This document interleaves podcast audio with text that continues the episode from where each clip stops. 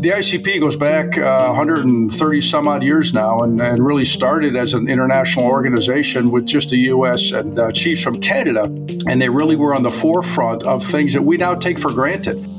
Good morning and welcome to this month's edition of the FBI National Academy Associates Leadership APB podcast series. My name is Tony Bailey and I'm the Director of Education and Training for the association. Today's podcast is sponsored by T Mobile for Government and entitled IACP Partnership with the FBI NAA and an update on the IACP Trust Building Campaign.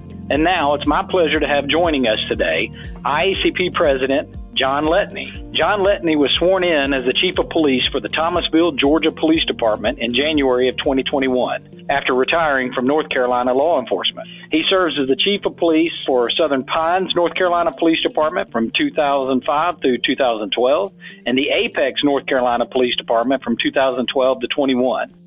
In 2005, Chief Letteney retired as a captain, as zone commander for the Monroe County Sheriff's Office in Rochester, New York. During his 41 plus year law enforcement career, he has served in patrol, investigations, training, accreditation, tactical operations, inspections, and administration.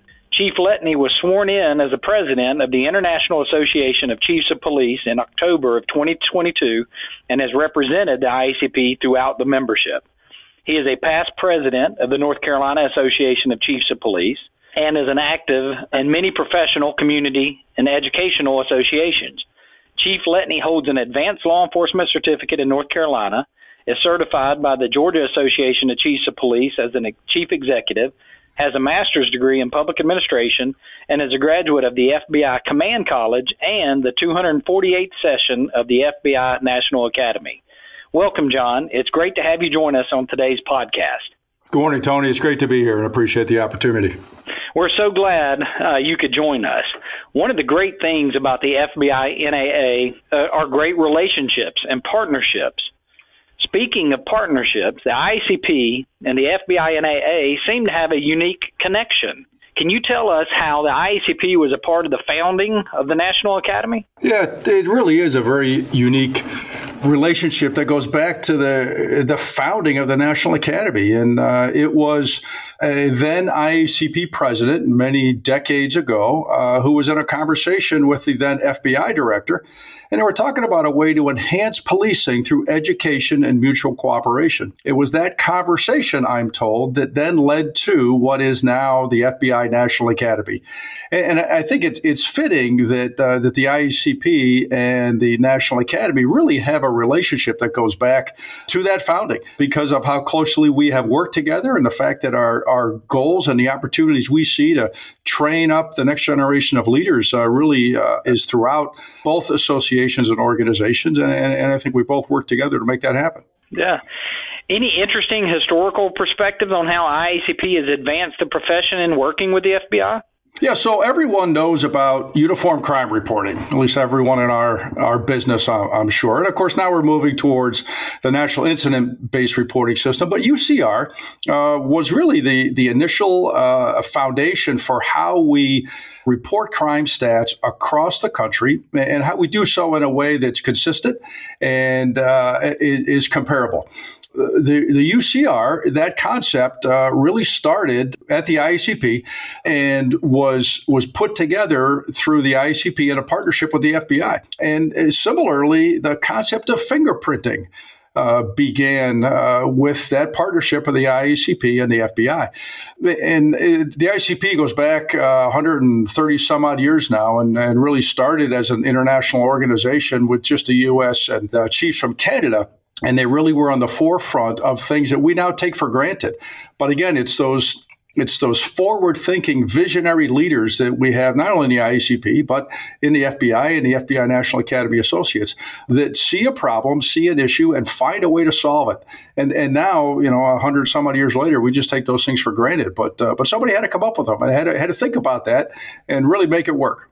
It definitely. Uh a lot of innovation over the years. So that's uh, that's great. You know, part of the the early days uh, and the involvement of the National Academy and with the FBI and uh, some of our advancements in the profession. You know, the you mentioned the FBI NAA again and the involvement IACP has with the the National Academy Associates and things like that. The IACP hosts a dinner each session and has been doing so for many years now. Can you tell us a little bit about that? Yeah, so the IACP is is uh, proud to be able to host a dinner for the attendees each session uh, in partnership with the National Academy Associates and, and of course the FBI and the National Academy. Um, as president, one of the the honors I have is to represent the IACP at those dinners.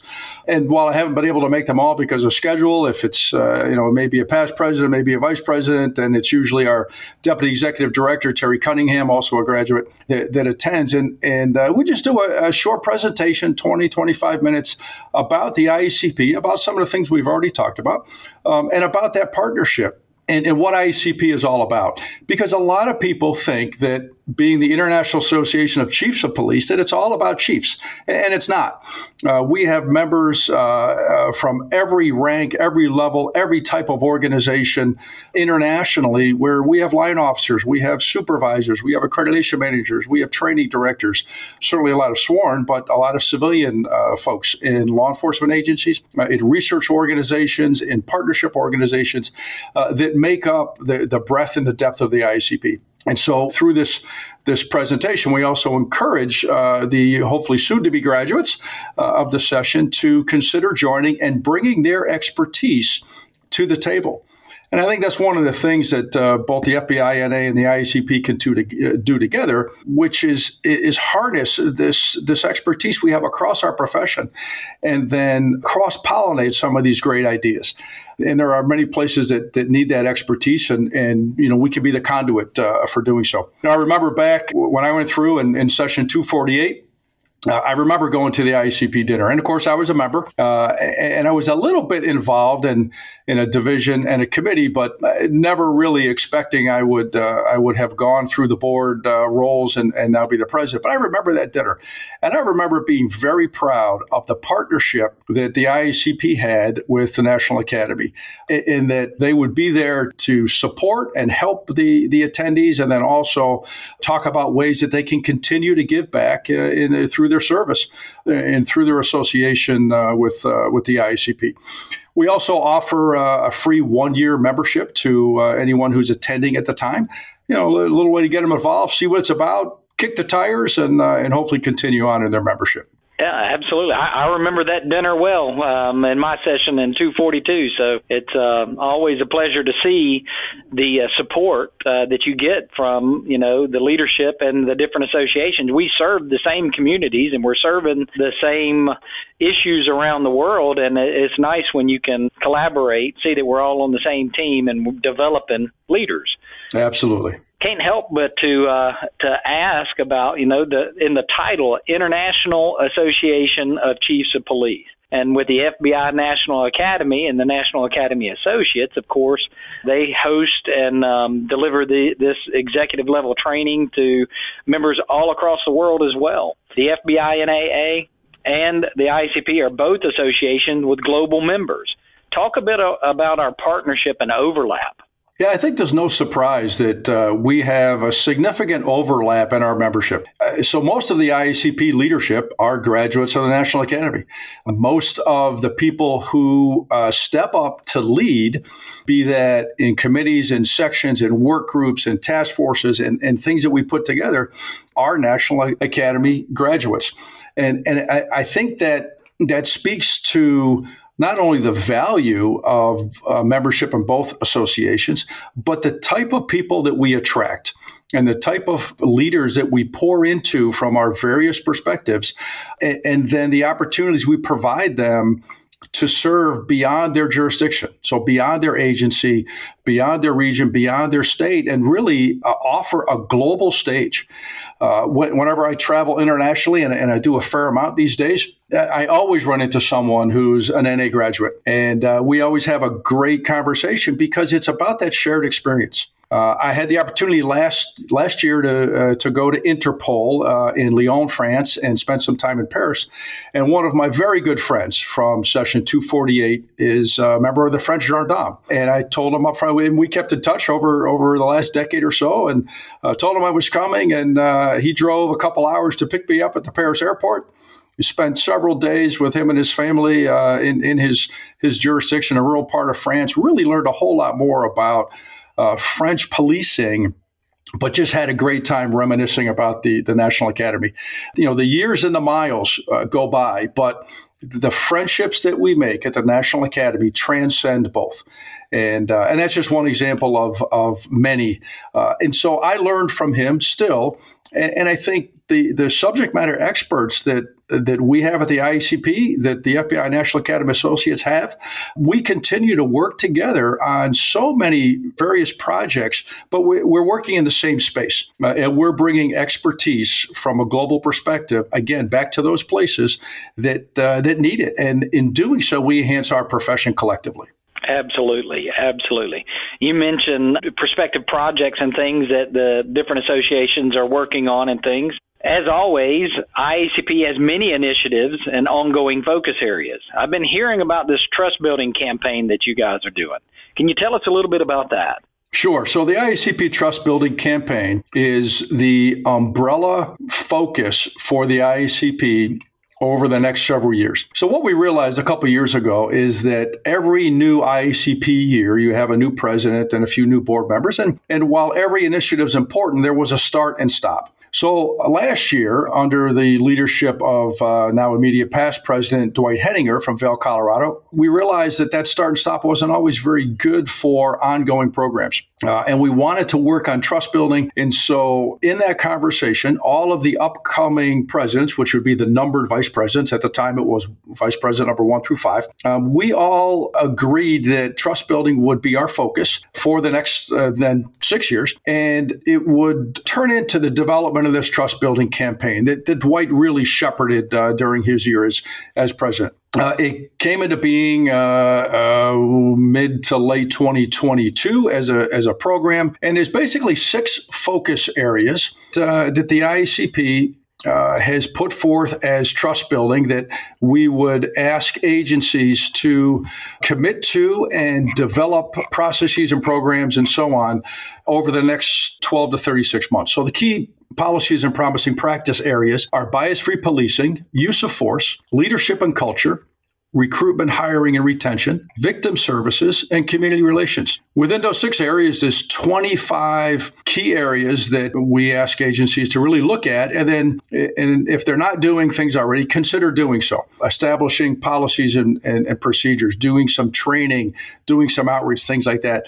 It's not a heavy lift at all for an agency that is already accredited or certified by one of the, the organizations. They're doing most of this anyway. But this gives an opportunity to, uh, to think about it under a different perspective and then focus on it and then report back to the profession and your community all those things you're doing because these things will build trust. And, and, while many communities have built great levels of trust, we can always enhance it. We can always uh, focus on it and we can always look at pockets of our community and try to do so just a little bit better. So, under this umbrella of trust building, um, I have tasked our 27 committee chairs and 22 section chairs, as well as our four divisions and our leadership team, of looking at these focus areas and these and these key practices and determining how, in their spheres of influence, so their their committee membership, their section membership, and so on, how they can advance this trust building, um, how they can encourage more agencies to participate,